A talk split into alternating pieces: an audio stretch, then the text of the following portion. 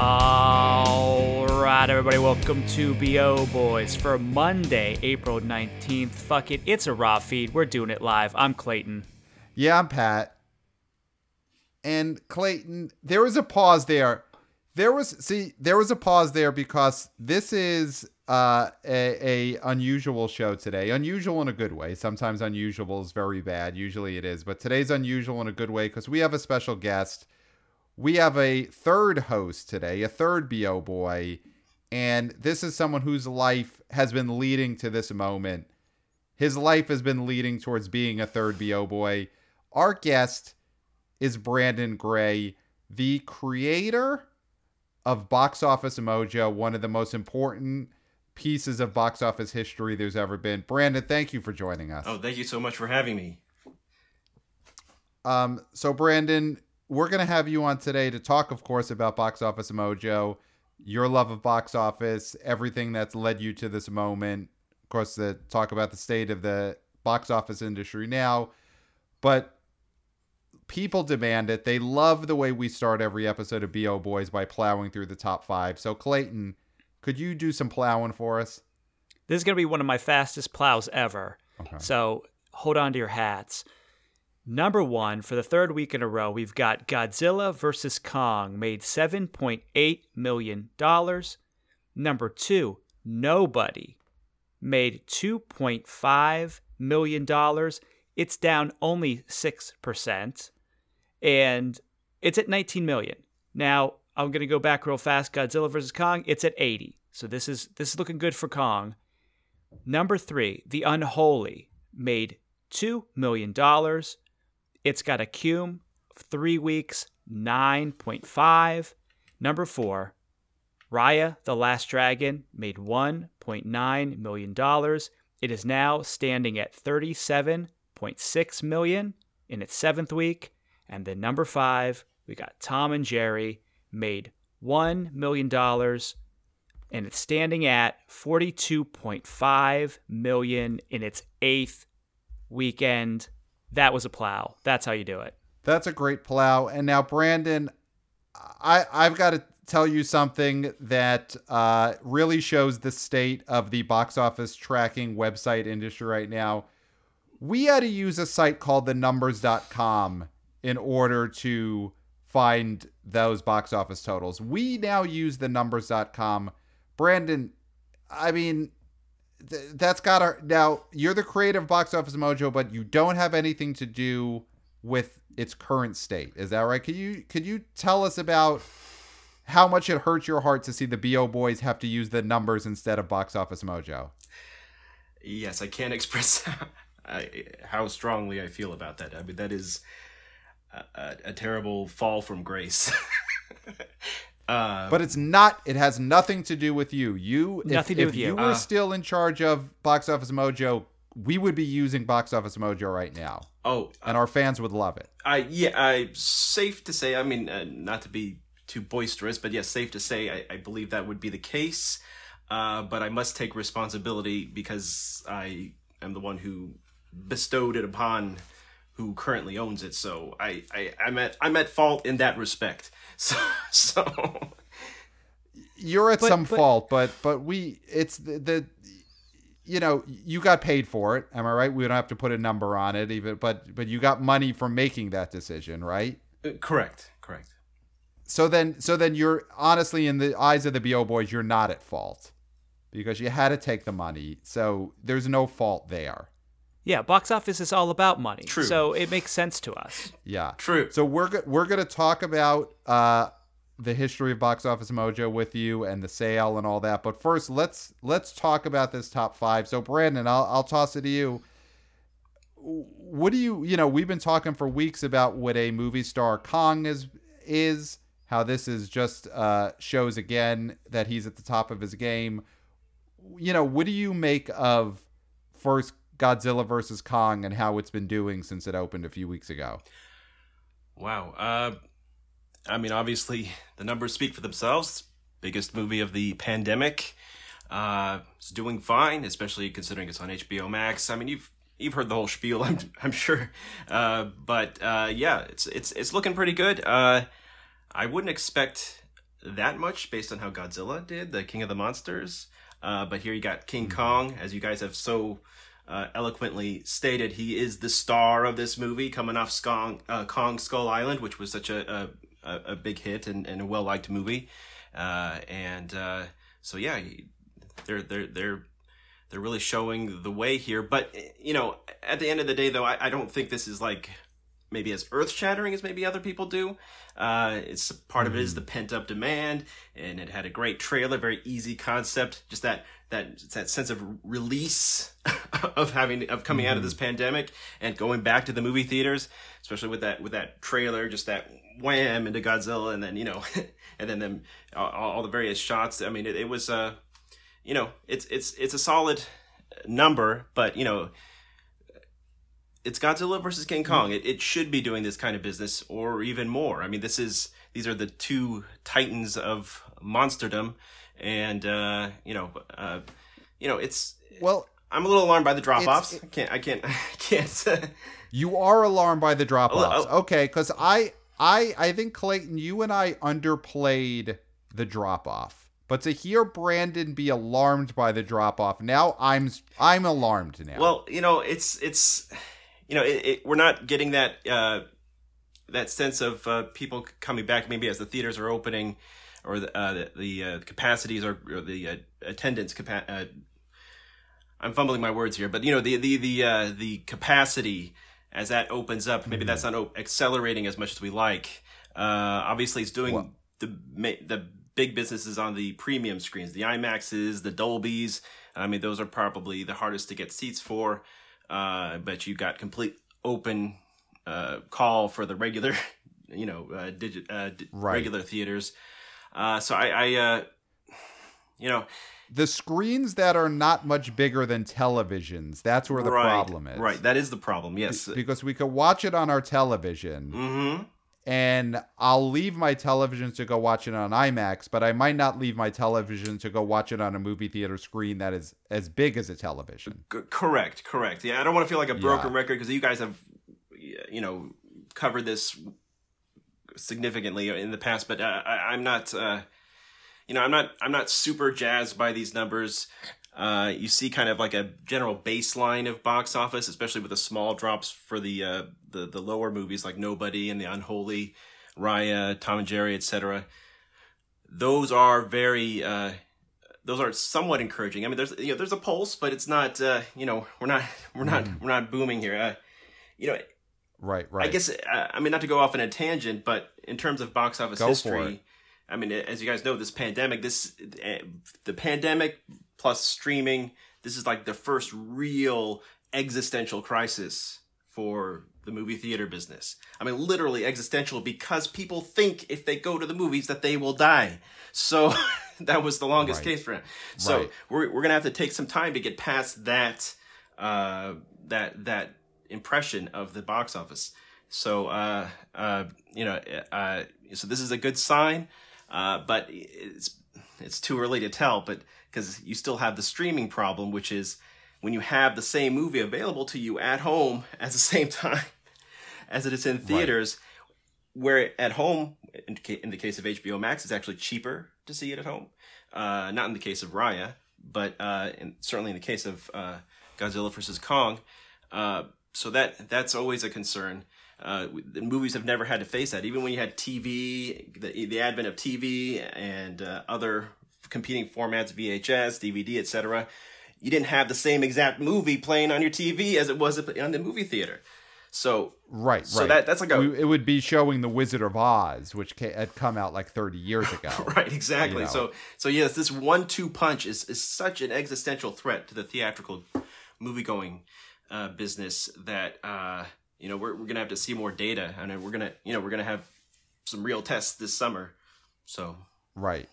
So yeah, and I I have a, I have a theory, and I don't know how you feel about this, Brendan, but thinking about the HBO Max day and date situation, I'm starting to believe that people who watch movies at home and people who watch movies at the theaters are different types of people, right? Where there it may be that people are going to it's not between the two. It's I stay home and stream. That's how I watch movies, or I'm a theater goer. I know I can probably speak for all of us that we are theater goers. That's the thing that we're excited about. That's where we want to be. That's the optimal way to see a film. I think there's a generation of, of people, maybe younger than us, but maybe same age, maybe older. It, it, they're just a different breed mm-hmm. Who are, I want to be at home. I don't want to do the theater thing. And I want to be able to see these things and be in that cultural conversation. And I don't know how much that Venn diagram actually overlaps. What is your thought on that? Now, obviously, we don't have statistics mm, enough because it's only been a, a, year or a few months, really, where we've had this. So I just get this feeling, though. What is your take on that? Well, that's an excellent point, uh, Clayton. Uh, yeah, even before the pandemic, most people did not go to the movie theaters regularly, uh, but they certainly were watching TV and streaming and whatnot. Uh, it's just that when you have the same movie in the theater playing on HBO Max, you're still there's still going to be a sizable Venn crossover in the Venn diagram. Uh, I, I just don't see how you can't have that. I mean, maybe if HBO Max was a bigger streamer, it, it it would be a bigger problem. Maybe that's partly why they can sort of get away with it with Kong here, uh, because not everyone is aware that they have HBO Max because usually if you have an AT and T plan, you probably have HBO Max, or or or if you have it on cable, then you definitely have HBO Max uh, on your on your uh, devices. Uh, but yeah, but that that is an excellent point. Moving forward, that's that's the question of moving forward because the problem, uh, even before the pandemic, is that theatrical has been kind of discounted for so long. I mean, even when I was actively uh, tracking this with Box Office Mojo, it, it was uh, quite uh, consternating to see how how the industry was denigrating box office and the theatrical window. Um, whether it was how the exhibitors had terrible screens, you know, where you're not enough light going through the pro- through the projector, bad sound, except you know the only time the only way to get good sound would be on an IMAX or a Dolby screen basically and then you're paying a lot more money to see the movie. Uh, and then shortening the windows you know sometimes just a few months between theatrical and even debuting on premium cable. Uh, so yeah it, it, it's the uh, theatrical experience has been run down for so long that this pandemic has just kind of accelerated things and the problem is, is I, I, you know, I don't think it's coming from the consumers. It's coming from the industry. Because if you polled consumers even 10, 5 years ago, I mean, they're not saying, hey, give me these movies right now for the same price. I mean, that's all coming from the industry.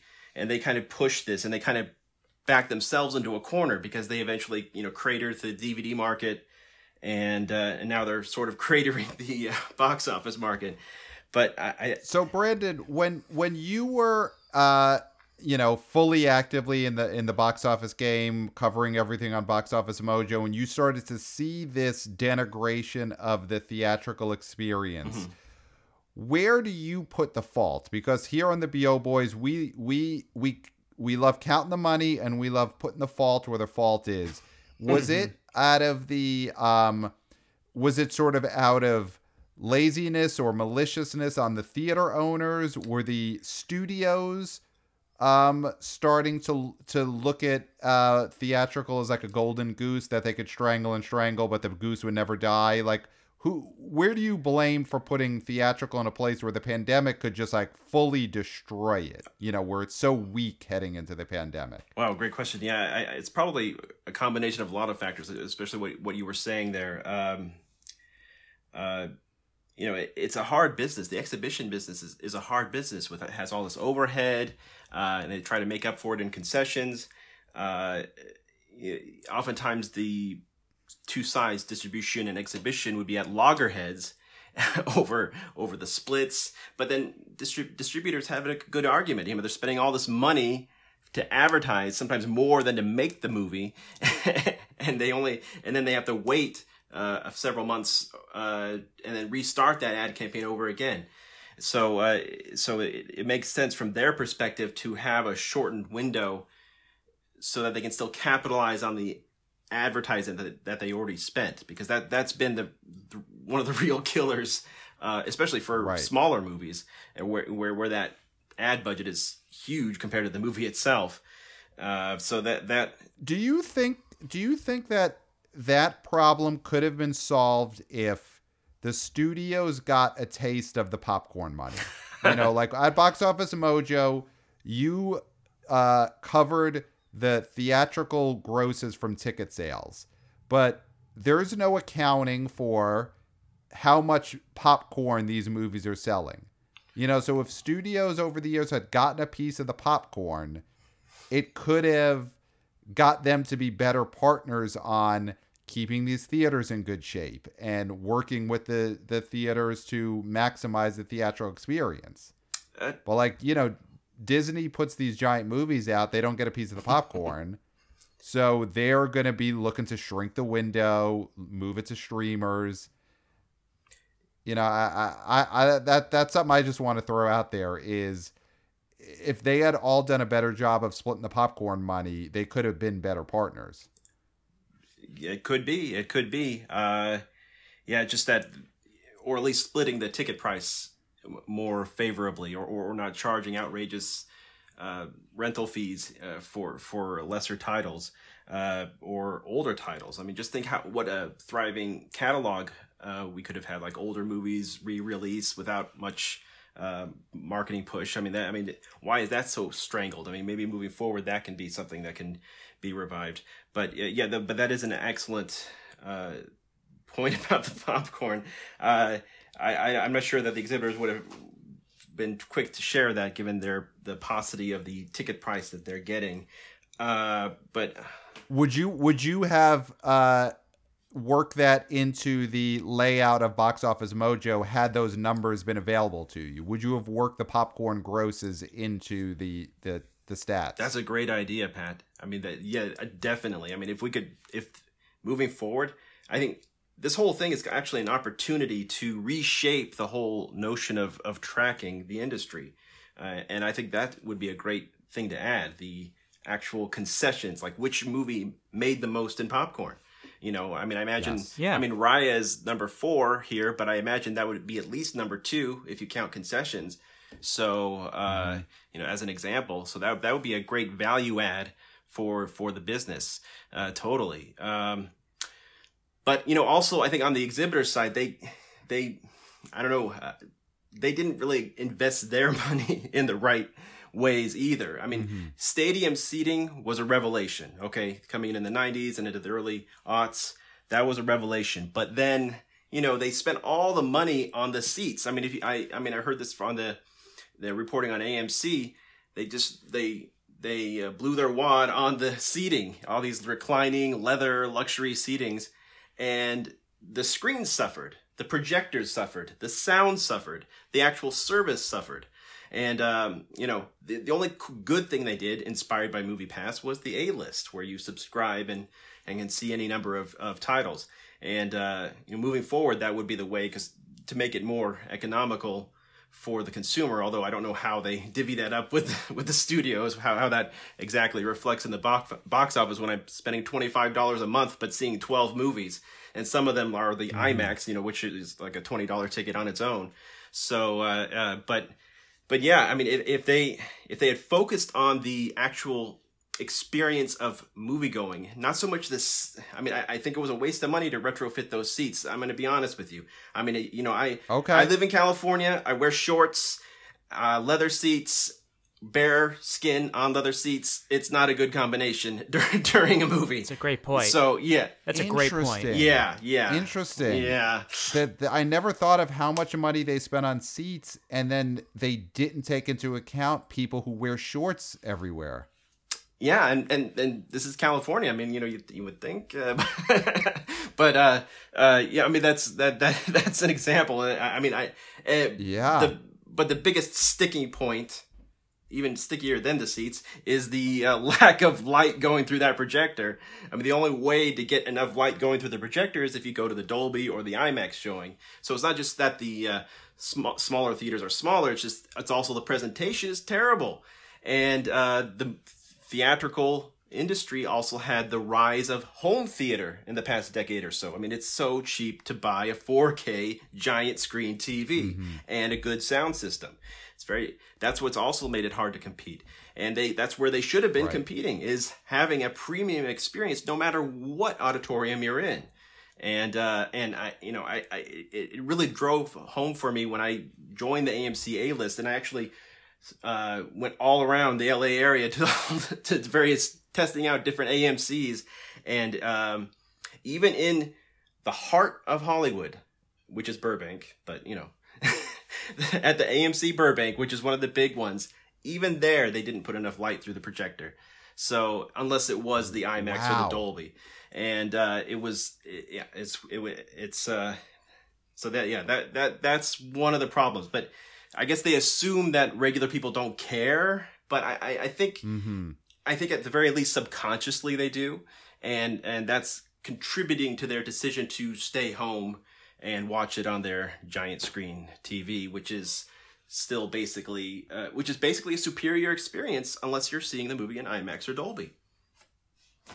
Wow. So that's that is an interesting take that basically the movie theater industry invested so much in Barca loungers. And it is like you said it's almost looking down at the audience because they just looked at the movie audience and they said these are all a bunch of earth dogs from the stacks. What do they like? Uh, they like Barca loungers. Their house is just filled with Barca loungers. Husband and wife sitting side by side at Barca loungers.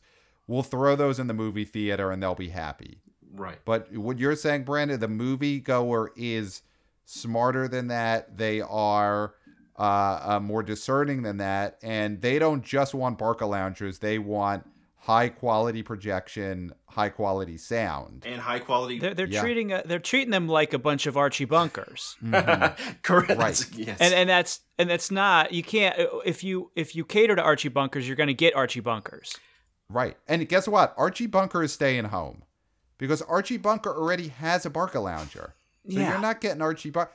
Listen, I, I can't say that I've watched much All in the Family. It's not for me. Before my time, Seinfeld guy, all that but I never caught an episode of All in the Family where Archie mentioned, "Oh, I just got back from the movies. I'm on my way, way to the movies." He wasn't a movie guy, so you're not going to get the Archie bunker no matter how many Barca loungers you install. AMC.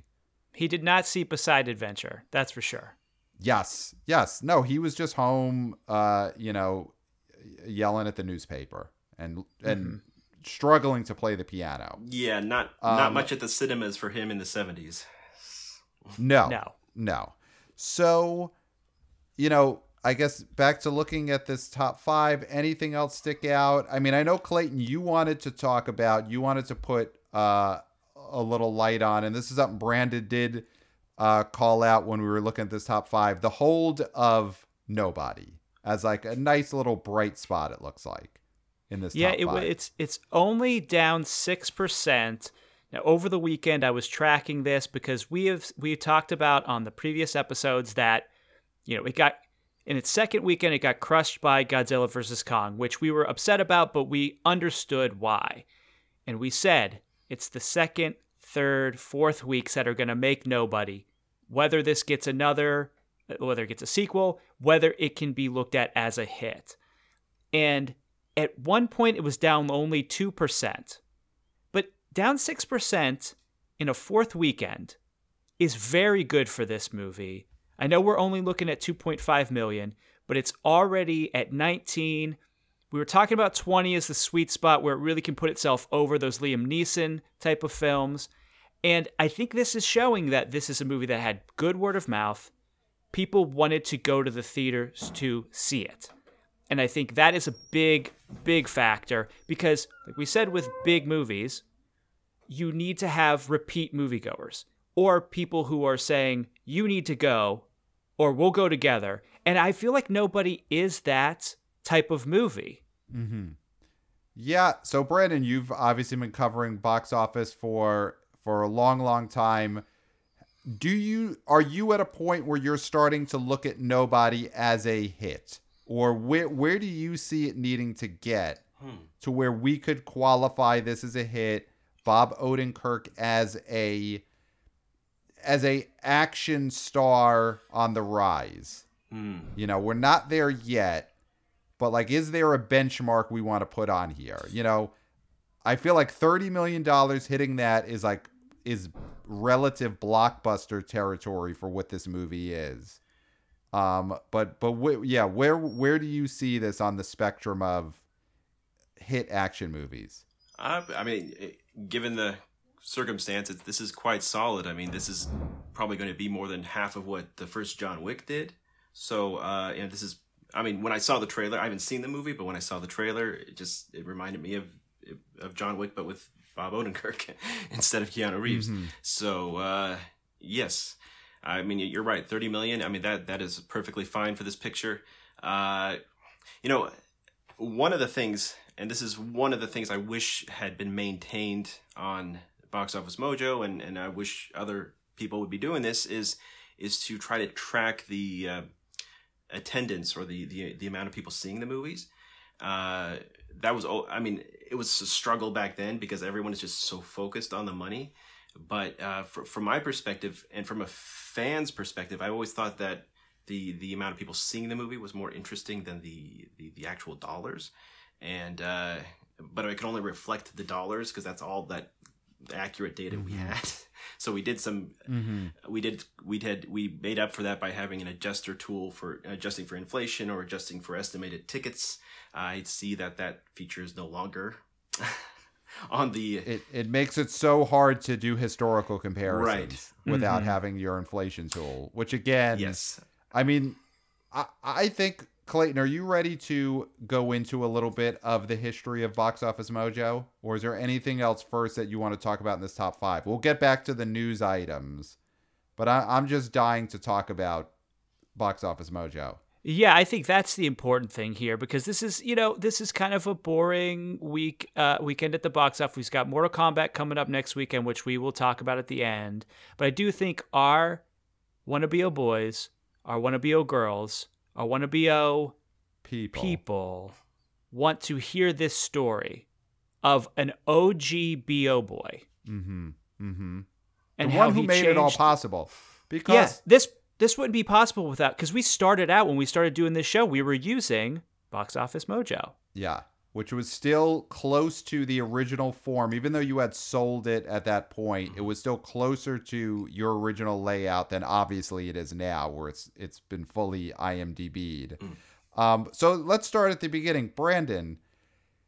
When and why did you start Box Office Mojo? You know, talk about what your original love for box office was, and I guess before you started Box Office Mojo what was the landscape of just a box office fan being able to find out these numbers? What was that like? And then how did you change that? Whoa. Ah, that's going way back. Uh, wow. Well, uh, first access was simply a top 10 list in the newspaper. That's, that's probably dating me, but God, we we all remember that. We all remember those Monday mornings. exactly. And then Run into the paper. Exactly, and then you're like, uh, you see, wait, this movie fell out of the top ten, but it's still in theaters, and and what's going on with this movie that's outside the top ten, and and and and so so that uh, as a as a, a movie fan that uh, inspired my curiosity, uh, you know, especially you know, like I mean, uh, one example is you know the movie Glory, uh, it was still in the theater, I just saw it, it's you know pretty crowded auditorium, but then you know it's not even in the top ten at the box office. From for I'm not Huh. I'm and, and I'm in a small market. I'm not even in LA at that point. So uh, uh, you know it's so that that that's what kind of sparked an interest. And then I also saw Batman come out.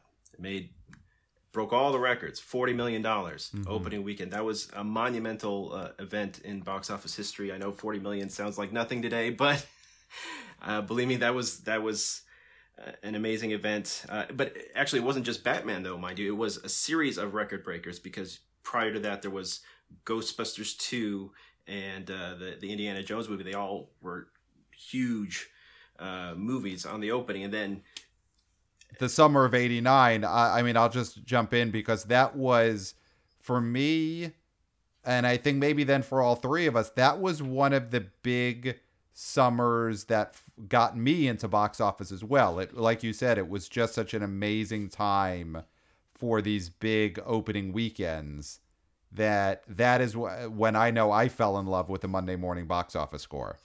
Ditto, ditto here. Mm-hmm. Yeah, no, it, it t- totally. It did. Uh, that, that, yeah, '89 was. You're right. It was such a turning point in terms of the box office, in terms of blockbusters, um, and so from then on, I just kind of watched, you know, the numbers as best I could, you know, and then from the newspapers, and uh, uh, you know, and then then oh, and then you learn about oh, there's uh, you know, Entertainment Weekly, uh, RIP, I think, but maybe not, at least in For, print. for all intensive purposes. Yes, exactly. so. Yeah. And then they had maybe a little better listed there, and so we subscribed to that, and then and then I go to college, and then I discover, oh wait, there's Variety and Hollywood Reporter, and they actually have bigger lists, and there's more information. And then I started to just research and collect information, and uh, uh, you know, I, I you know I didn't I didn't know anybody, didn't know anything, you know, had no connect connections in the industry and so I just uh, I decided you know it would be a good calling card to try out this uh, internet thing and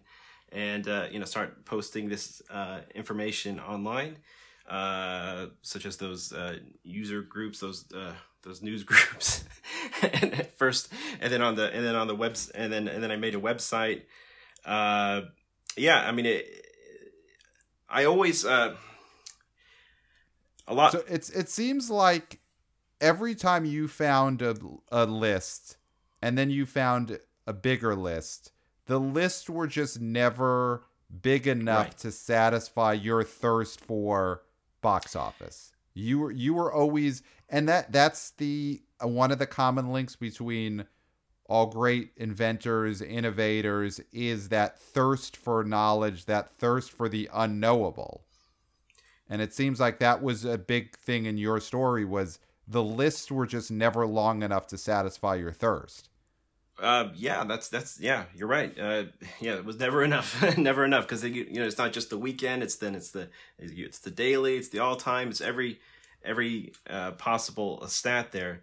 And I also wanted to dispel the notion that there has to be a separation between uh, the numbers guys and then the art guys. I mean, there, there, there's there's there uh, you know I. I when people say that nobody knows anything in Hollywood, I mean, this famous saying or famous notion that they're just throwing darts at the dartboard is hoping hoping something sticks.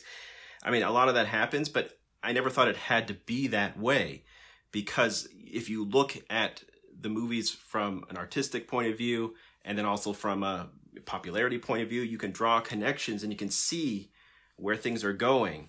And uh, uh, and so I wanted to really emphasize the notion that it's not just a random thing, whether a movie is a, a success or a failure. And uh, you know, and I so I, but yes, my my uh, my desire for data was insatiable. Uh, but I was also coming from more of an arts background. I have, I, I mean, I did well in math in school and stuff, but I, I I'm from the arts side myself, so so I would so I always wanted to marry the two, art and commerce, and uh, that was the idea. Uh, unfortunately, I never quite got to the uh, point of having all the stats that I wanted. As I said before, I mean, I really want the attendance figures. It's not really tracked because all they care about is the money, and then that's if you're only focused on the money, it's easier to boast a new record. Even though 100 million dollars today Right. is not the same as 100 million dollars when Spider-Man crossed that threshold in its opening weekend back in 2002 Right. but uh, nonetheless, you can they, they can spin it in certain ways, and and that may be the problem moving forward. Moving forward, and if you thought it was never enough back then, it's really never enough right now when you factor in the uh, the streaming and and whatnot. Um, but I mean that that's that's such a killer to us. You know, I, me and Clayton have said we never want to become the streamo boys, but the lack of any transparency about those numbers is just uh, it, it's frightening, and uh, it's it's something we're all going to have to figure out as we track box office because there's there's going to have to become a tipping point where that is factored in in some way, right, and Well, I don't know. the the billboard. If we're talking uh, an example of say like the Billboard Top 100, it now uses streams. They use YouTube streams. They use Spotify streams. They use even TikTok videos, things like that are are being added into the mix to see what the number one film, I mean sorry, the number one song is. And I don't think we're far away from that happening here. And I don't know as a pure theater goer, theater lover how how I feel about that, but I do think it is the future mm-hmm. and kind of inevitable. Mm-hmm. Mm-hmm. Right, but inevitable because the industry made it so, not because of necessarily the consumer. I mean, the creators create and then the consumers consume. But if the creators and the industry didn't make it this way, then the consumers wouldn't get into this habit. But now the cat's out of the bag. you know, it's it's especially after right. over a year in quarantine uh, and not being able to go to the movie theaters. That, that habit of going streaming is is is is being embedded. Uh, but uh, yeah, I, moving forward, this is a great. So Brandon, oh, sorry, but moving forward, this is a great opportunity because I still think box office has a place if the theaters can stay open. Are they going to be able to make enough money to continue to operate and maybe improve the quality of their product? They were making great strides with the app and the uh, A list and you know these subscription services, but are they going to be able to make the improvements they need to continue?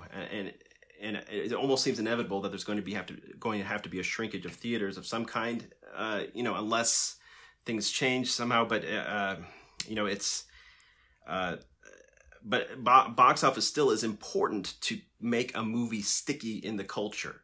Okay, I can't think of a streamo only movie that has had much cultural impact. They've all started in theaters. I mean, someone might say, "Oh, Trolls World Tour." Well, Trolls is a theatrical franchise. It was a sequel to a successful first movie, and people were expecting it in theaters. I mean, that's that's an exception. So, and it's not a streaming title. I'm talking about a streaming only phenomenon in the movie world uh, you know, the streaming lends itself better to series. I mean, because then you you have a stickier effect, a binge effect that you don't get with the movies. Mm-hmm. So the movie industry itself needs the box office as the engine that drives that train. I mean, it's always been the engine that drives the revenue train, but uh, but here uh, it's it's uh, maybe not as maybe the big revenue train is driving, but it's the big cultural stickiness train. not the seats again, well, but the in the culture. Yeah.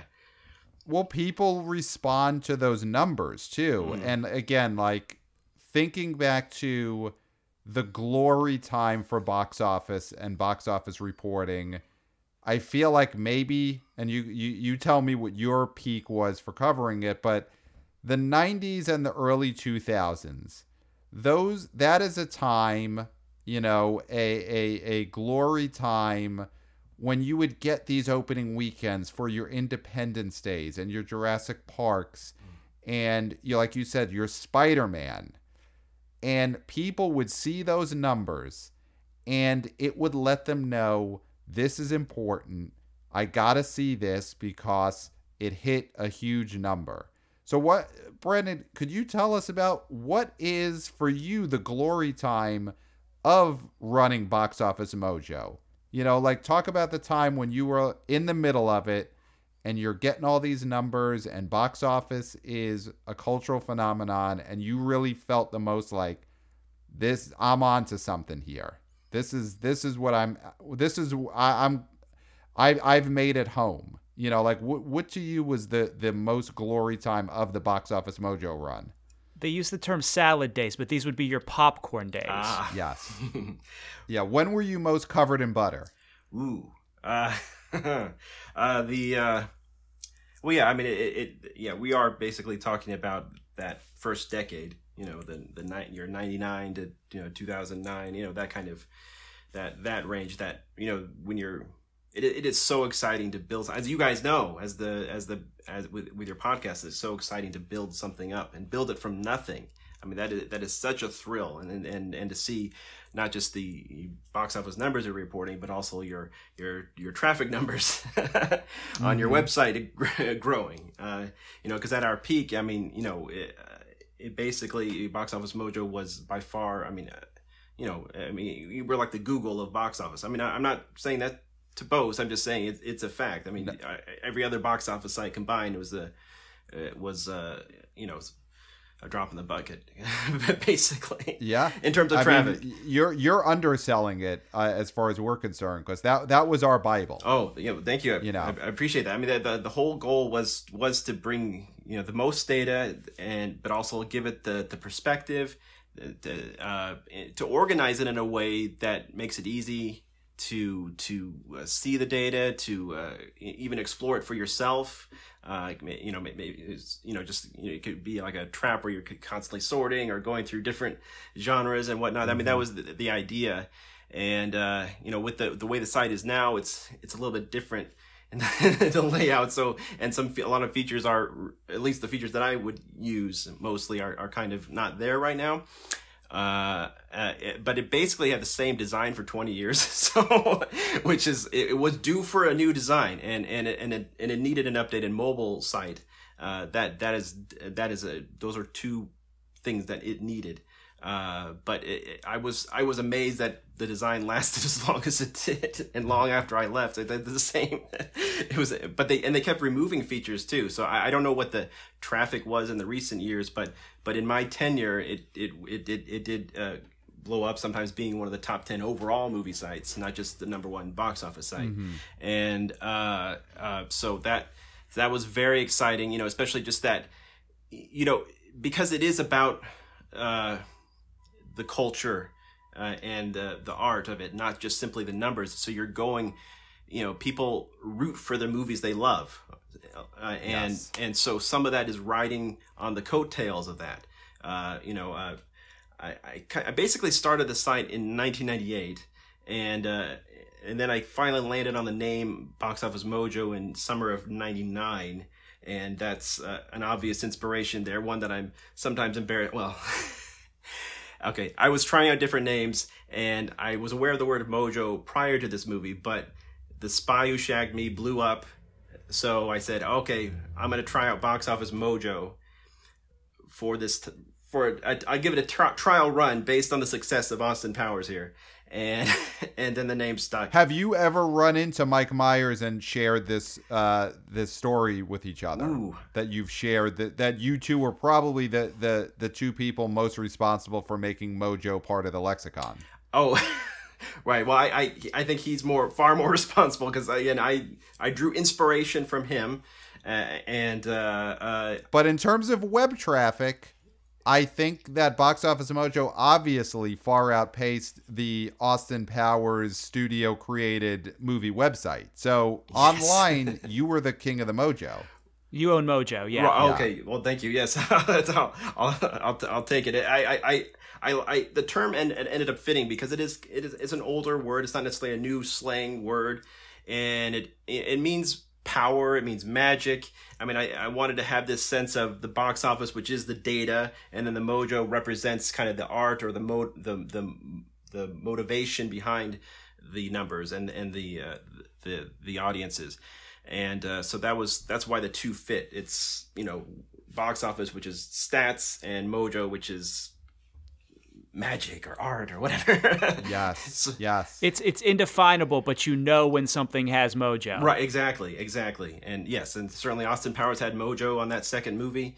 And uh and so that was that was the start. And then you know, you know and then you had the lord of the rings movies. And then the the, the real breakout was spider-man.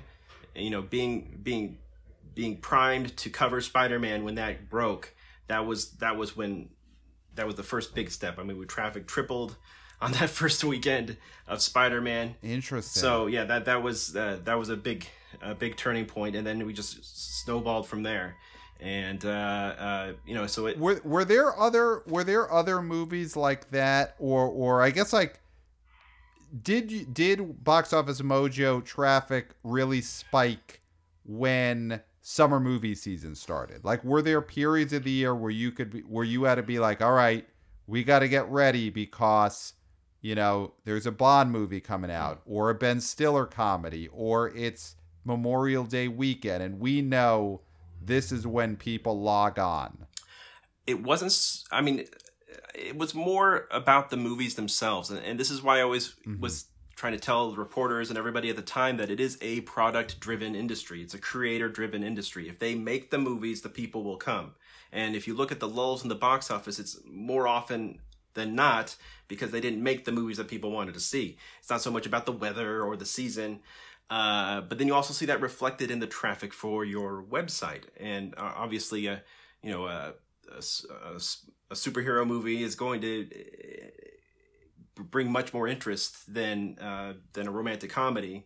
Uh, for better or worse, some might say worse, but mm-hmm. but that that was kind of the, the the trajectory. It was dependent on the movies that were in the market, but there was always this baseline and uh, of people interested and excited about the box office, even regardless if a fan favorite movie was in the theaters or not.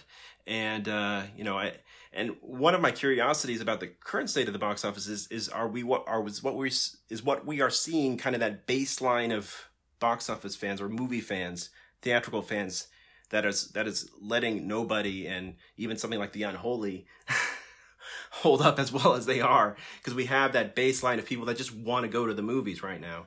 Uh, mm-hmm. and, and, and sometimes you think some of these movies, like even like Chaos Walking, I mean, would that have done any better outside of a pandemic than what it did here?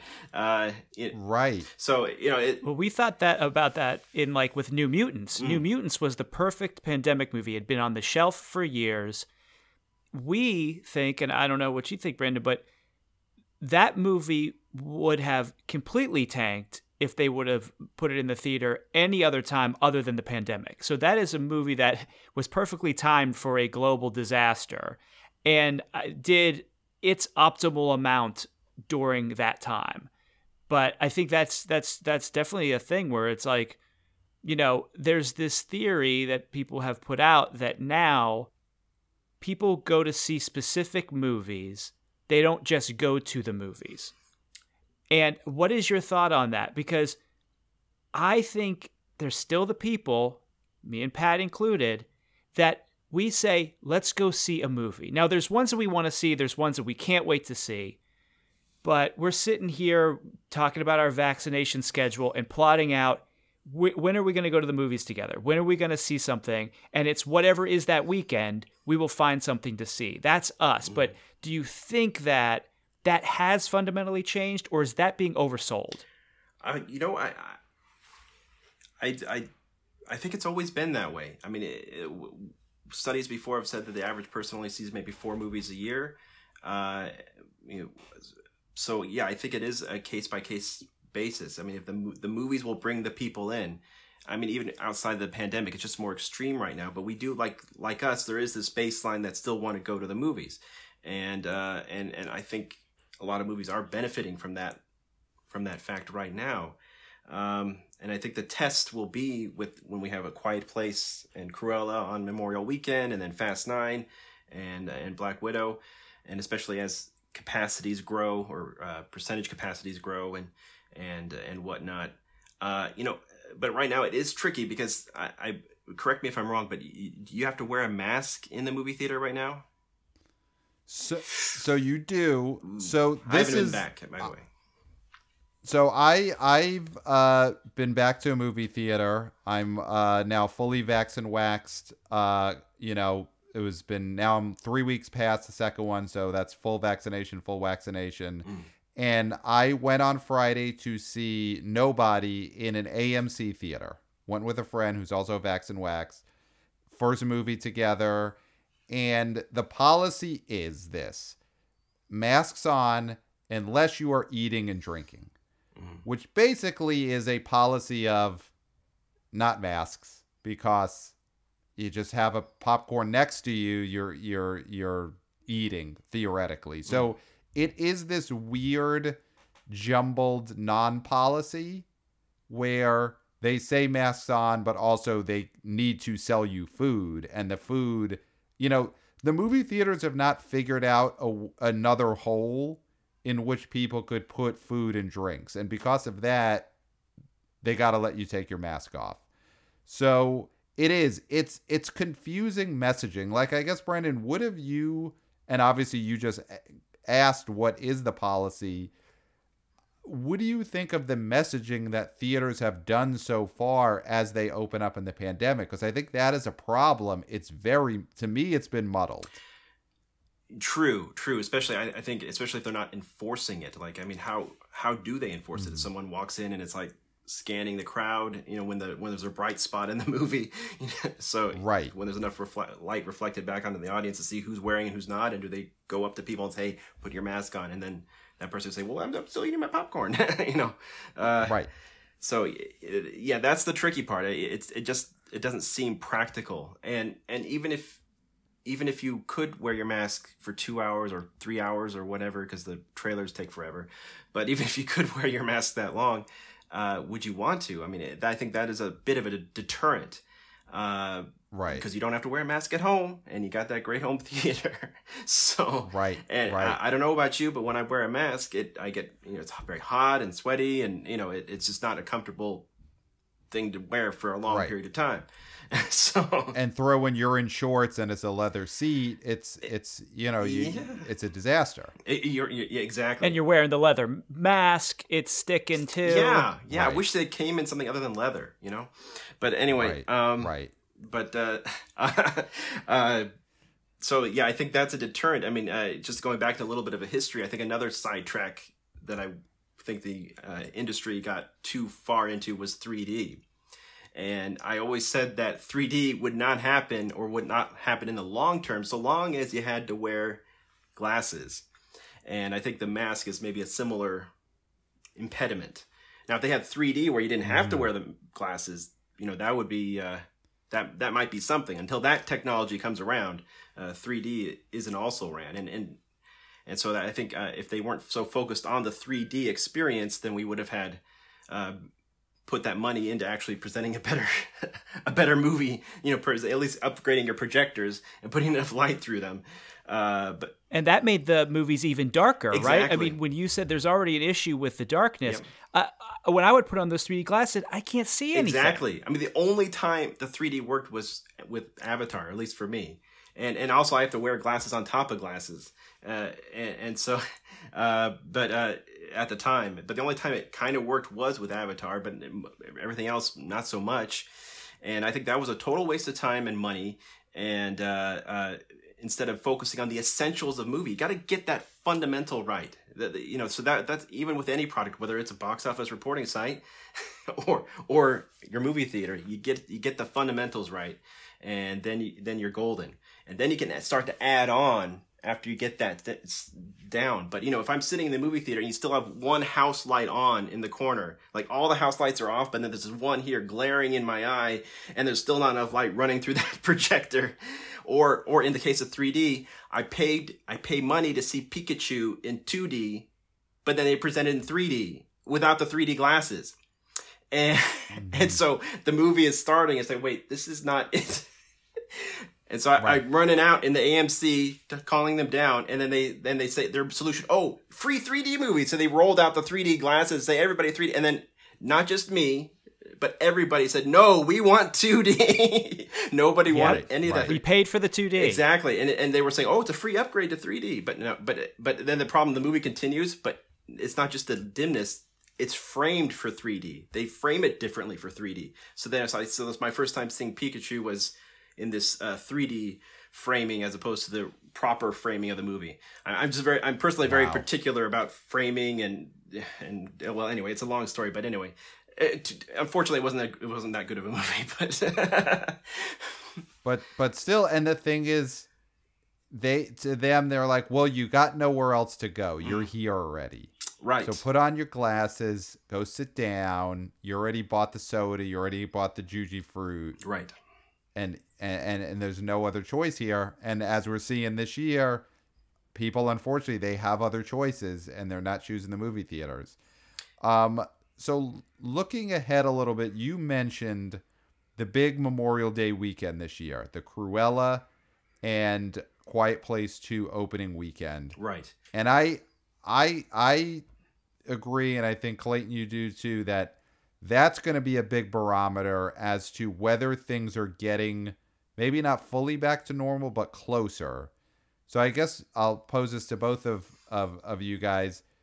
What are your, at this point in time, we're in the middle of April, what are your thoughts on how that weekend is going to do? And whether both or either of those movies are going to open to numbers that might be close to what they would have opened to in normal times. Like, is that possible?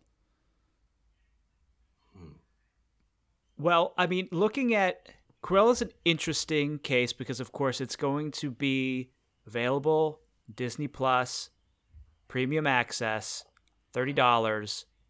So that is going to, you know, you wonder if that is going to cut into the box office, but also. I think it has it been rated yet? Is it PG thirteen or is it PG? Thirteen. I mean, uh, oh, you know what? I, I mean, it's definitely not rated R. Yeah, it's not. But but that's going to be interesting because if that is a rats get their cheese situation, people are going to be clamoring to get their kids out of the house, and they are going to take them to Cruella, which I think would be the situation even if it is PG thirteen. PG thirteen. It is PG thirteen. So that's I think you're going to see kids at that movie. Mm-hmm. I think the coarsening of society, PG thirteen doesn't matter anymore. I think, and I think Emma Stone is going to be stepping up into a larger uh, platform. I think this is going to be her franchise. This is going to be a huge thing for her. I think that movie is going to do really well. Quiet Place Two, is interesting because the first one was very very big. I wonder if there's much juice left in that. I think I think that will be reliant a little bit on reviews, but I don't think we're going to see them being close to what they could do in a non post pandemic time mm-hmm. frame. Because because if people are still getting vaccinated now, like for me, just to say, you know, uh, that will be the first weekend I will be able to go to the theater because of the staggered two. You know, you got to get vaxxed, then you got to get waxed, right? Right. And so that will be my first weekend.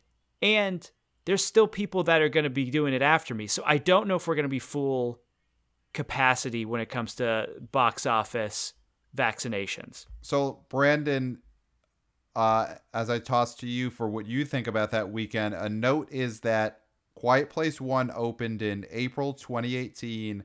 Its opening weekend gross was $50 million. That was its opening weekend. So, you know, even let's go with the four day Memorial Day weekend, give it the whole weekend.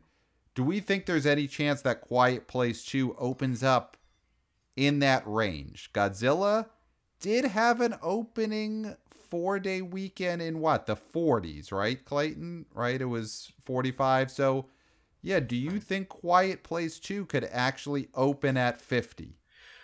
Whoa. Um, it's I mean, for the four. I know put, putting you on the spot there. Yeah, yeah. I mean, I mean, certainly within the realm of possibility. I mean, horror sequel horror sequels are tricky. Uh, you know, I and and then obviously you add on the fact that people were expecting this right when the pandemic hit, so people were all raring up to to go to the see this movie, and now it's been over a year later. Uh, so that that that's a tricky question, and that's why I think it will be a, a good first test. Uh, uh, so yeah, fifty million is, is definitely possible. I mean, if Kong can do it, I mean, certainly these whatever these creatures are called could could could do it. Uh, because the first Quiet Place is a well liked movie. It's not like it wasn't just like a fad. I mean, people liked that movie, uh, and and it and it is a theatrical experience. Uh, Yeah. So that's that's what it has going for it, and so and maybe that'll help it now more than it would have if there was no pandemic. Because when before when there was no pandemic, it was like, eh, you know, because when I see that trailer, that first scene, that prequel scene is very exciting, but then after that. I'm thinking, oh man, is this going to be like how The Walking Dead turned out? you know, where it's the people, not the creatures or the zombies in that case. So, so Right. that's the question mark with The Quiet Place Part Two. How much of it is actually a, a another you know great theatrical experience thriller versus uh you know Walking Dead season two and beyond? You know, Right, So- right.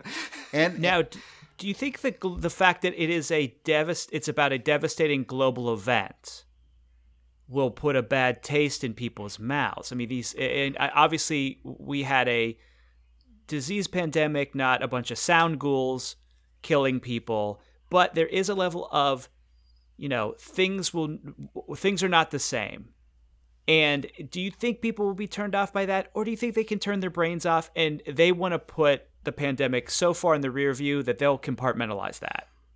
That's a good question. Uh, you know, one of the great aspects of movie going is catharsis. So, I mean, it could be a cathartic experience, a, a, a universal release of tension to see this picture. Uh, uh, so, uh, you know, uh, uh, you know, we'll, we'll, see. I mean, uh, it didn't hurt Outbreak in 1995. That's the true. Famous movie theater scene. but yeah.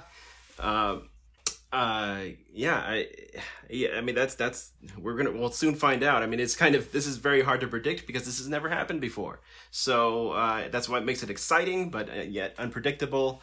Uh, I, I, you know, I, I, I would possibly bet on catharsis. I mean, again, provided provided it's it's the kinds of thrills that people got from the first Quiet Place, and with a new twist. And uh, again, you know, people you know, again, you got to avoid the Walking Dead situation. I, I cannot stress yeah, that no, enough. I, I, I agree with you. It, it, they really need to sell this movie on the two things that people loved about the first one, which is everyone loved Emily Blunt. She was great in it. She's, she's got a movie star quality for sure. Mm. And the sound ghouls. People love the sound ghouls. They don't want to necessarily see a movie about just roving gangs being mean to each other. They want to see these sound ghouls. That's Freddy. Right. You know, and, and she's gotta she's gotta step on two nails. right. Yeah. Right. I think that's a big thing. That was a huge scene. If you have her stepping on two nails, people are like, I'm back here for the third because how are they going to do the third one? Right. right. And where's the third nail going to go? And it can't be the hand because Ready or Not already did that. So Mm-hmm. Exactly. So. so. that's the thing. I, I think that's a big thing, but so it is. Brand- it's up in the air. So Brandon, what are some of the movies that you're looking forward to seeing the opening weekend box office of? You know, not necessarily movies that we're looking forward to seeing uh, from a entertainment standpoint, but from a you know, man, Monday morning or Saturday afternoon tracking. I can't wait to see this number. Whoa. I mean, uh, yeah, Quiet Place is de- definite because just because of the uniqueness of, of such a major horror sequel. I mean, usually with horror, once you have that sensation, it's hard to repeat that scare in the sequel, and the sequels almost inevitably make less in horror. It's just a tricky genre. Uh, but sometimes they can open bigger. Like I'm thinking, like The Ring versus The Ring Two. Ring Two had a much bigger opening, but obviously fizzled out very quickly. Uh, so mm-hmm. uh, so that I, I think that that that's what I'm one of the big ones I'm looking forward to. Uh, and then in Fast Nine, uh, you know, I'm not I'm not a Fast fan per se. I mean, I saw the first movie. I said, wait, I've already seen Point Break, so what's the point of all this? I know they transitioned into a heist family uh, thing, but uh, but uh, you know the the new trailer. If people see it, it's it's a I think it's a it's a pretty good trailer. Uh, so, but I think Fast Nine is also one of that one. It's a it's a, such an established franchise that that will also give us a sense of what the what the market is doing, how, how people feel about the movies, uh, and uh, and then then then yeah, just just just these big summer movies. I mean, it just it's hard to, you know, part of it is the my release schedule that I used to maintain is not there anymore. Oh, it's all over the place. So I, I it's all over. So the I'm place climbing, now. I'm, I'm kind of in the dark here, like those uh, yeah those creatures in a quiet well, place. So I think you hit on the big one. I mean, Fast Nine, that's the one that is going to be our first chance at seeing a triple digit opening weekend. You know, and I think that is going to be the type of thing where if we get to see that, I know I am going to feel a big sense of relief. You know, I don't know about you guys, but I, I, I can't wait to see that first $100 million opening weekend again. And I think Fast 9 has a shot at it. It might still be a little early. It's opening late June. I don't know if the Vax and Wax number is going to be high enough to get you a, a $100 million opening weekend. But all I know is I just can't wait to see that number that's going to make me feel a lot better about the state of our world. Yeah, I I I can't see F9 Fast Saga going over a hundred. Okay. Domestic. I, I I I want it to. Yeah. I want it to, but I don't. I just don't see it. They're they're they are always international plays, but they have been opening over a hundred the last few movies. Oh, absolutely. I just I just think the thing is it's it's because of what we stated before. It's Yeah. it's a little too early. It, Well- it, it, but it also has the other challenge because uh, I mean the franchise peaked with Fast Seven for uh, because of Right. the late Paul Walker, uh, and and, uh, and then Fast Eight. I think did Fast Eight still had The Rock, right? And then and then they had Hot. Fast Eight had the Rock in a pretty minor way at that. He was Oh. already foot out the door by eight, but yeah, he was still in it, and they're basically switching him out for John Cena in this one. Right, right, right. He's he's he plays more as a comedic actor to me, but personally, Mhm. but uh, uh, but yeah, th- I think I think that's a challenge when you don't have the Rock. You you have kind of a diminishing returns here after the peak of the franchise. I mean, what's bringing people back? Let's say pandemic aside, what's bringing people to Fast Nine other than it's just another Fast and Furious movie? That's that's the question. And if they have a good answer for that, uh, their box office fortunes will be will will be strong. Right. You know, you know what I think. I do think the delay though, because there was that delay between six and seven. Now, for unfortunate reasons, I think there is the pent up demand for this film, and I think the delay helped it. I do think that this movie will, at the end of the day, ha- have more people see it first weekend because there was that gap because I'm feeling it. We're uh, we're we're fast fans. We're La Familia. It's like church to us. We love it. Mhm. We're popping I think- Coronas. You you gotta feel the pent up energy there, and we are feeling it. So I think a lot of the fans are feeling it. So I do think that that will give it a bump. But I agree with you, Brandon. Otherwise, if this would have just come without the delay, I do think it maybe is out of the last few the l- maybe the lowest opening weekend. Hmm. yeah. And just because I think it had a lot, there's a there was going to be a lot of big movies this summer, and it would have maybe had way more competition. Ooh. Well, I think for the Fast movie, uh, if it does do what we're what I'm hoping it does and hit that hundred million, we all got to get on here and we all got to share a celebratory Corona because, you know, the the thing is, it, it's going to be a big moment when we start to see a hundred million dollar opening weekend again. I think that's going to be a sign of a, a a- a healthier box office and a healthier world. So, Oh, uh, you know what that reminds Brandon, me. I was Pat Oh, go for Clayton. it. I just remembered. I just saw, I saw the trailer, and they do have something new. They have magnets, like iPhone 12, baby. MagSafe, Fast and Furious. I mean, People love magnets. There was that song years ago that the ICP, the Insane Clown Posse, did. And it went viral because they asked the question magnets, how do they work? I'm paraphrasing. People are fascinated by magnets, and I do think that it will get a magnet bump. And then the older generation, remember the song "Magnets and Steel." You are the magnet. Yeah. I am. Anyway, Walter Egan. Walter Egan. Yeah. so Brandon, uh, just going back a little bit to the box office mojo history, we talked about the inception of it, talked about the glory days, talked about the reasons that we all loved it. Could we talk a little bit about your exit from box office mojo? Why? And uh, you know, not not obviously the, no regrets, but um, do you do you miss the rush of running the biggest, most populated, most viewed box office site in the world? But tell us why you left and then how you feel about it looking back.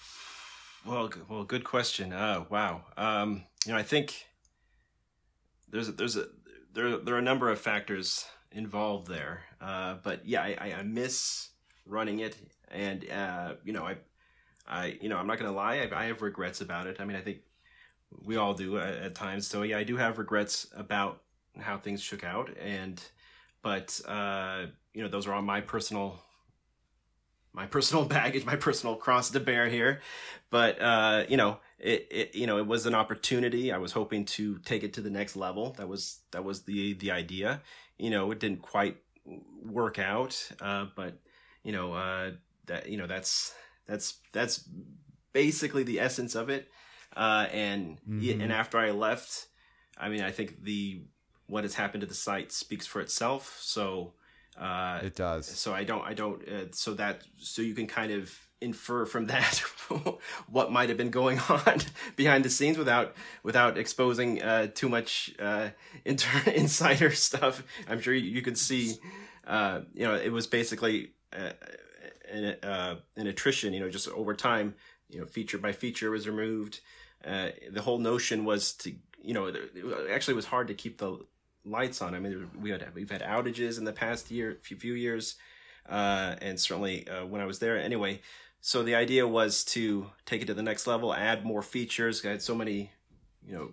eh, The frustrating part is all the cool stuff we we we wanted to do, but uh, so I guess that's the regret is not delivering to the people the the greater features that we wanted to do, and uh, Right. uh, so that's so that that that was always my whole concept in terms of uh, you know treating the customer, which I think anyone who uses the site as a customer, uh, was to give them the best box office experience, and then but never to take things away, just to keep adding things, and uh, you know, uh, I mean, i if if people liked it, if it was a useful feature, keep it, don't take it away, uh, and uh, you know, some you know we had yeah, and I, and I see a lot of things stripped here. That's why I'm also like a little scattershot because I'm actually kind of looking at the site for the first time in a while here. Oh, and and the current version of Box Office Mojo will break your brain. So it is. I, I can't imagine how you're trying to look at that site and podcast at the same time. It's it's an amazing feat that you're pulling off. Oh, So you. what you're saying is when you uh uh you know sold your stake in it or or or you know sold it to a, another company which was IMDb bought it at the time, right? That was the company you sold it to or yes, was it yes, Amazon. So at that time, you actually it wasn't a uh, idea of just a cash out and run. You were looking to continue to work on the site and and use the sale to make it better. Is that is that what happened? that was okay. I mean, there's Okay. a lot. or is that the there's a lot that goes into that, but that was the main uh, point of doing that because look, it's IMDb. It's the biggest movie database. At least at the time, it was the biggest movie database. Think of the possibilities there. You know, with all Mm. that data. You know, right? uh, so yeah, that so that was the uh, that was one of the that was one of the factors, and and I and also I love Amazon. Uh, even to this day, I love Amazon. So Mhm. and just to be part under the Amazon umbrella was was a, was an appealing idea as well. right. Um, uh, but uh, so yeah, uh, that that was the goal. Like I said, I'm lost. When you asked me about upcoming movies, I we used to arrange the release schedule in a in a certain way so you could see clearly like what's the major release and whatnot. I see that this other website now does that feature that we had, but uh, but they do not they do not update the schedule to to uh, uh, in a very timely fashion. I mean. I know nowadays these moves are happening uh, in a fast and furious way, right. but these current box office tracking sites, it'll be days before it's reflected on their release schedules, and we've we've had that issue because we've tried to do release news in real time as we're looking at something like the numbers, and it's just not accurate.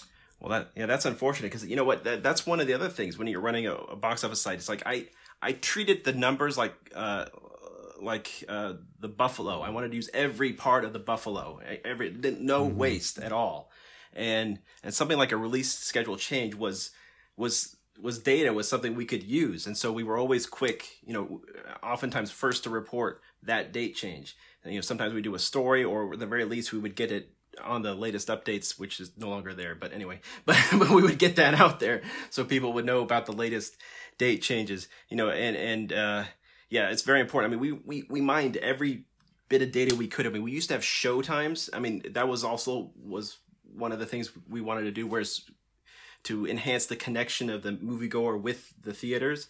And so one of, to that end, we were doing show times and, and we were using that show times to actually figure out how many screens the movies were playing on. So and the amount of show times. So if you went to the weekend chart, we had this Oh, whole layout where you had the uh, theater count, of course, but you also had the screen count, and then you had the show time count. How many showings count? So and we had the averages, Right. so you could see. I mean that, but this is this is the, we figured it out based on the Showtime's feed. So you had the Showtime's feed on the site, so people could come to Box Office Mojo and see when their movie is playing and go to the movie theater. Uh, I mean, uh, but then also we were using that data on the other side to, to tell you how many screens the movie was on. Right. Because because right now they basically tell you how many theaters it's in, but Right. obviously, an an Avengers movie, uh, a theater is going to mean something different than a different, you know, a small movie that's only playing on one screen Right. or once a day in that same theater. Yeah, it was a So- fascinating stat, and and and yeah, we wanted to continue more of that, but that uh, that's not there right now. So I'm just like I'm trying to figure out what's left here. So, Brandon, are you, uh, you know, currently working on anything that is still related to the movie or box office industry? You know, have you, has your experience with Box Office Mojo? I mean, you're obviously still a super knowledgeable uh, analyst of box office and obviously still a movie fan. But what is your, you know, uh, work experience with the movie box office industry been since Box Office Mojo? oh, um, well, I I you know it, it's yeah, this is the part where where you know you, you try to figure out what what to say here. Um, I kind of did And you don't you don't have to reveal anything Right. that's gonna bring lawyers into the mix. You know, Right. we're we're not we're not trying to uh, right. to to to bring in uh, the ghost of Johnnie Cochran onto the Bo Boys. Oh, right. be Right. Well, I mean, the main thing is, uh, uh, you know, just uh, I'm I'm I'm very interested in in moving forward. What is the future of the reporting? Um, but just before I get there, there was some just unfinished or business. I mean, go for it. one I think one of the points of tension, at least with me in the industry, um, there was always this constant conflict because, as you know, as the state of things are today, they don't necessarily necessarily like having all the data out there, uh, and we sometimes put out too much data, and uh, or one of the points of contention was that.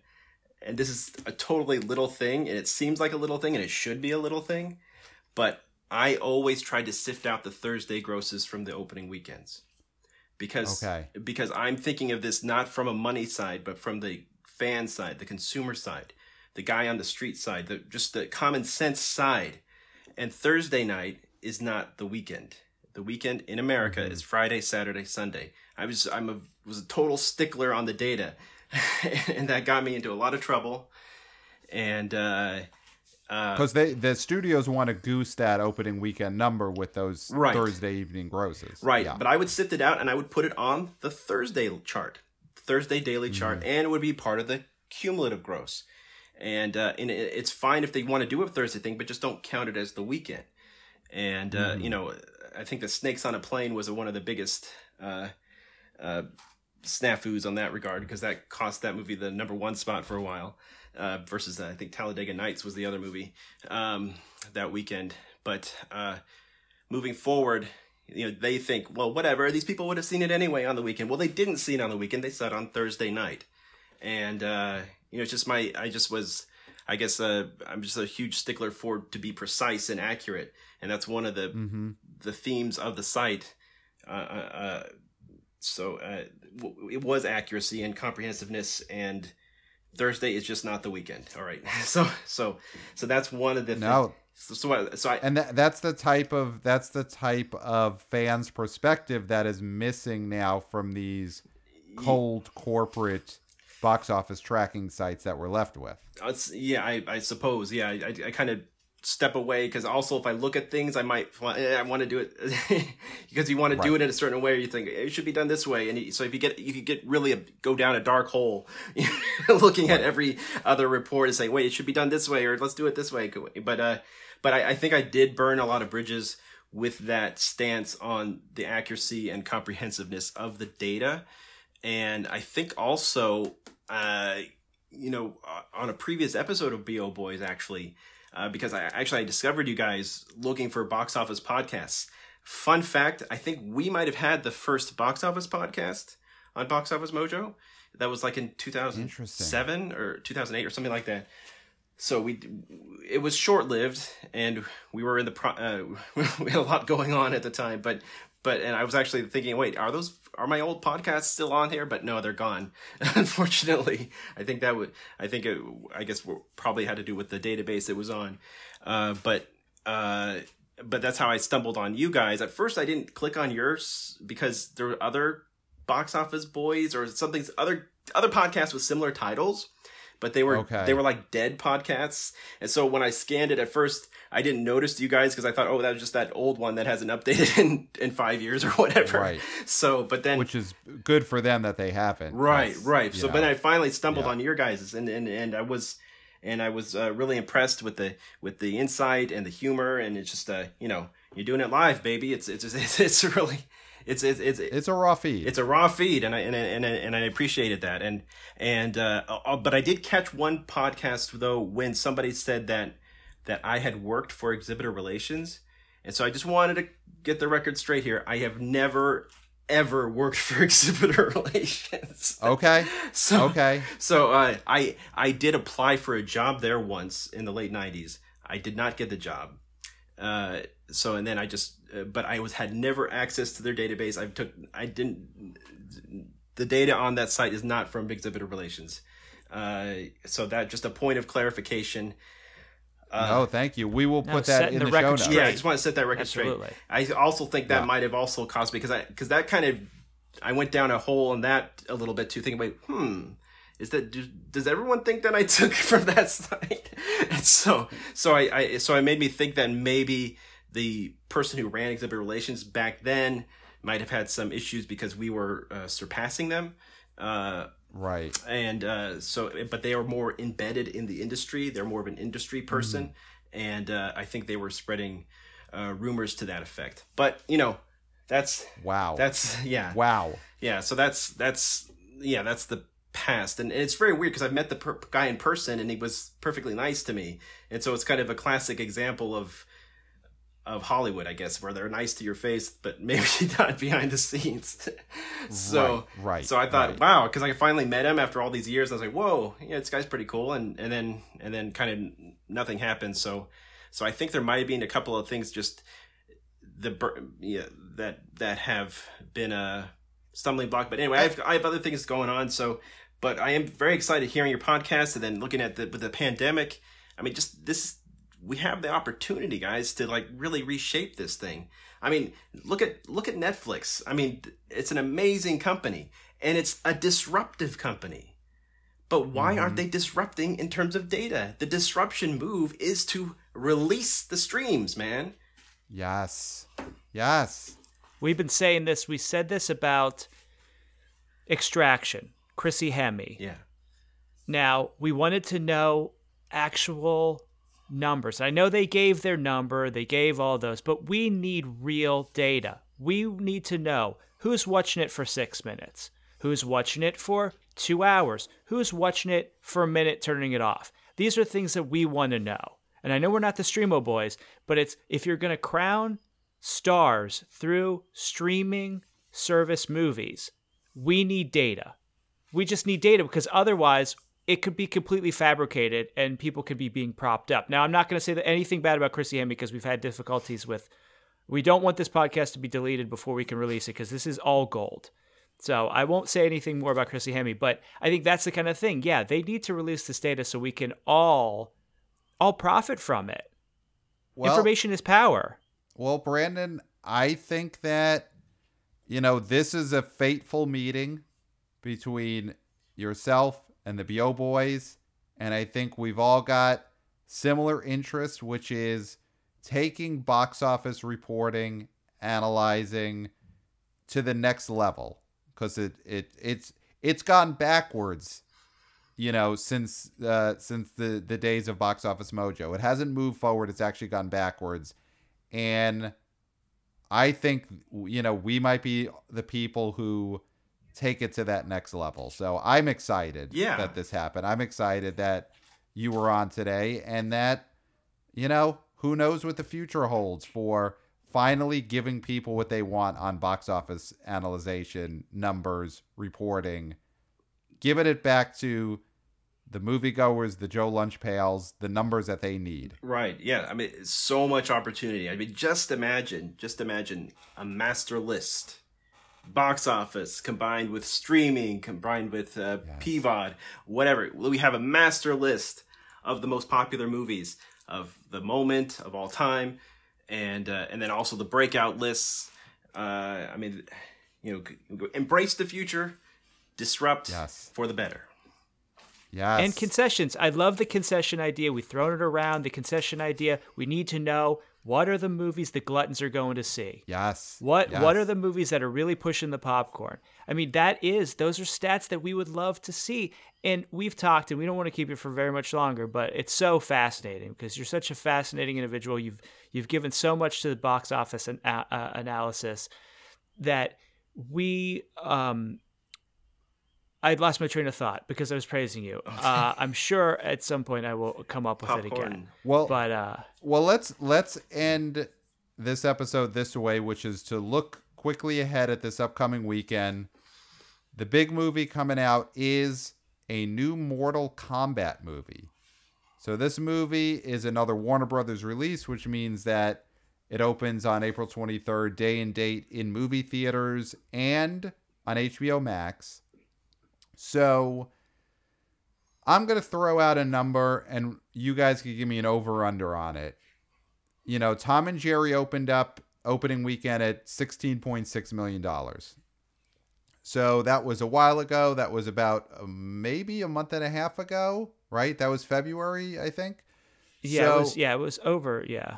So we have a lot more people vax and wax and ready to go to the movies now as opposed to then. So let's do a seventeen and a half million dollar over under. Where do we think Mortal Kombat is gonna is it gonna come in on that? Is it gonna open over or under seventeen and a half million dollars? Now, keep in mind, Brandon, they are gonna count Thursday grosses in this number. Darn it. They're gonna do it. oh, man. They're gonna do it. Um, you know, maybe when we t- all take box office to the next level, we could correct that mistake. But right now, they're going to do it. So with that in mind, seventeen and a half million dollar over under. I'll start with you, Clayton. Where are well, you at for, with this movie? Well, for historical, just some historical uh, view here. In 1995, the original Mortal Kombat opened to $23 million. Okay. Now, that was at, I believe, the height of the Mortal Kombat popularity when right. everybody was playing that game.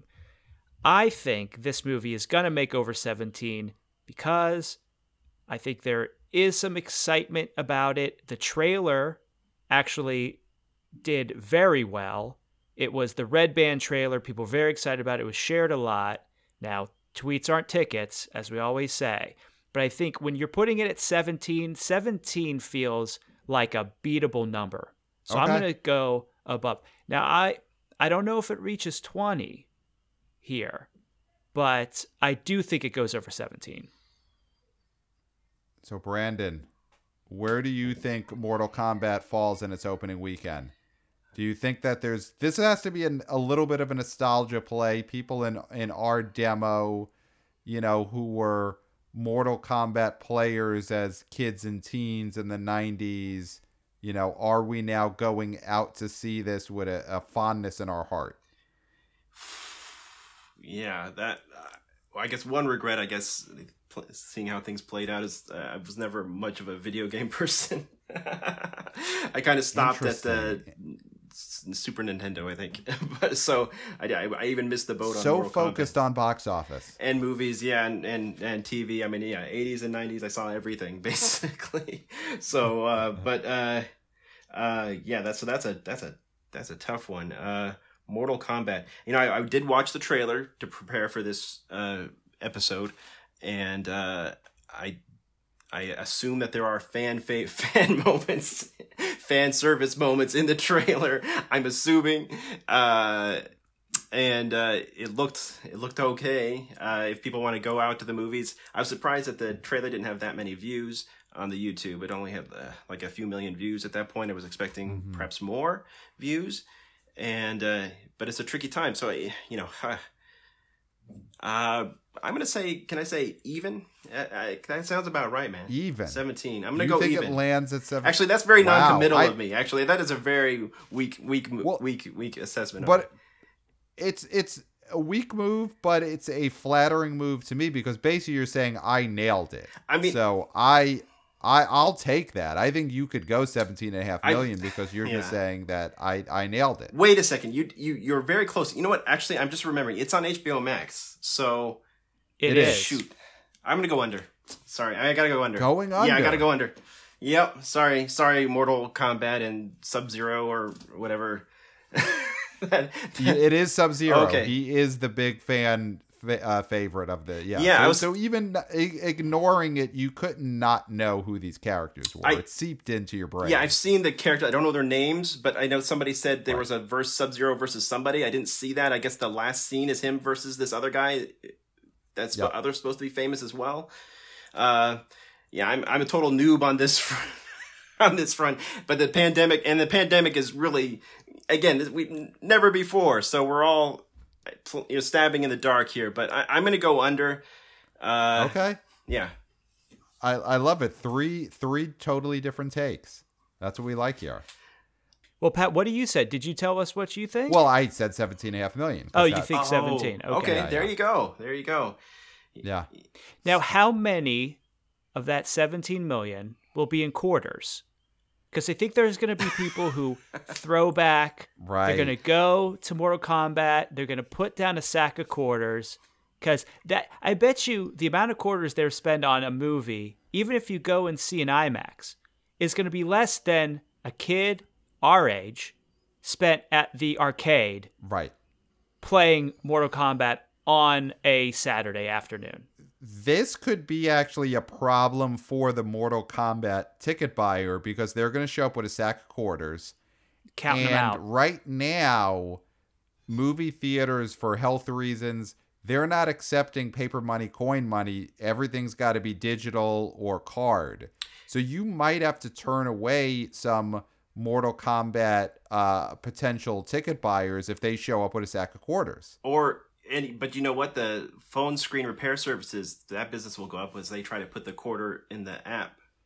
There are going to be some Yes, busted screens. Yes, So that right in the bottom there. yeah, Yeah. Oh, they're gonna they're gonna shove them into the charging uh, uh, opening. Yeah, the AMC just gonna app try and wedge a quarter in there. yeah. Why isn't this working? Oh, it's gonna be. I mean, listen. There's a lot we're gonna learn next Monday morning when these numbers come in from Mortal Kombat and these numbers come in from the Apple Store, and you know the Genius Bar Ooh. and the Geek Squad, and we see how many people shove quarters into their phones. Does Genius Bar We outgross Mortal cover Kombat? that. That's the question. That is a great question. These are the stats that we need. Yes. This- Yeah. See, this is the thing. These are the stats that we need. Yeah, These we're just coming we up with so many great columns on uh, on the next evolution of box office. It's it's going to be great. yeah. So, Brandon, thank you so much for being an honorary BO boy. You're an honorary BO boy today and for life. We're hoping to have you on again. You know, the door is always open for you to come in and talk box office. This was so great. It's wide open. Absolutely. Well, th- well, thank you, Pat. Thank you, Clayton. It's it's been a pleasure and uh, a nice uh, release. I've been been speaking much lately, so so I'm a bit uh, uh, you know uh, if, I'm probably a bit effusive here, but uh, yeah, yeah, it's uh, it's it's great to be on, and uh, yeah, I just uh, I enjoy listening to your show every week. So so so thank you thank you for the invite. Cool. Thank Thank, you. you. so much. Yeah. And you've brought in, you brought us years and years and years of joy. I can't tell you how many lonely nights in college I spent on Box Office Mojo just looking at movies and looking at grosses and it got me through some times and I think a lot of box office fans and aficionados, the boys, the girls, the people would say the same thing, Brandon. Oh, thank you, Clayton. So, everybody, you can email us at the BO Boys Podcast at gmail.com. Let us know your predictions on Mortal Kombat. Let us know if you plan on shoving a quarter into your phone when you go to see the movie this weekend. And let us know some of your favorite memories of using Box Office Mojo over the years.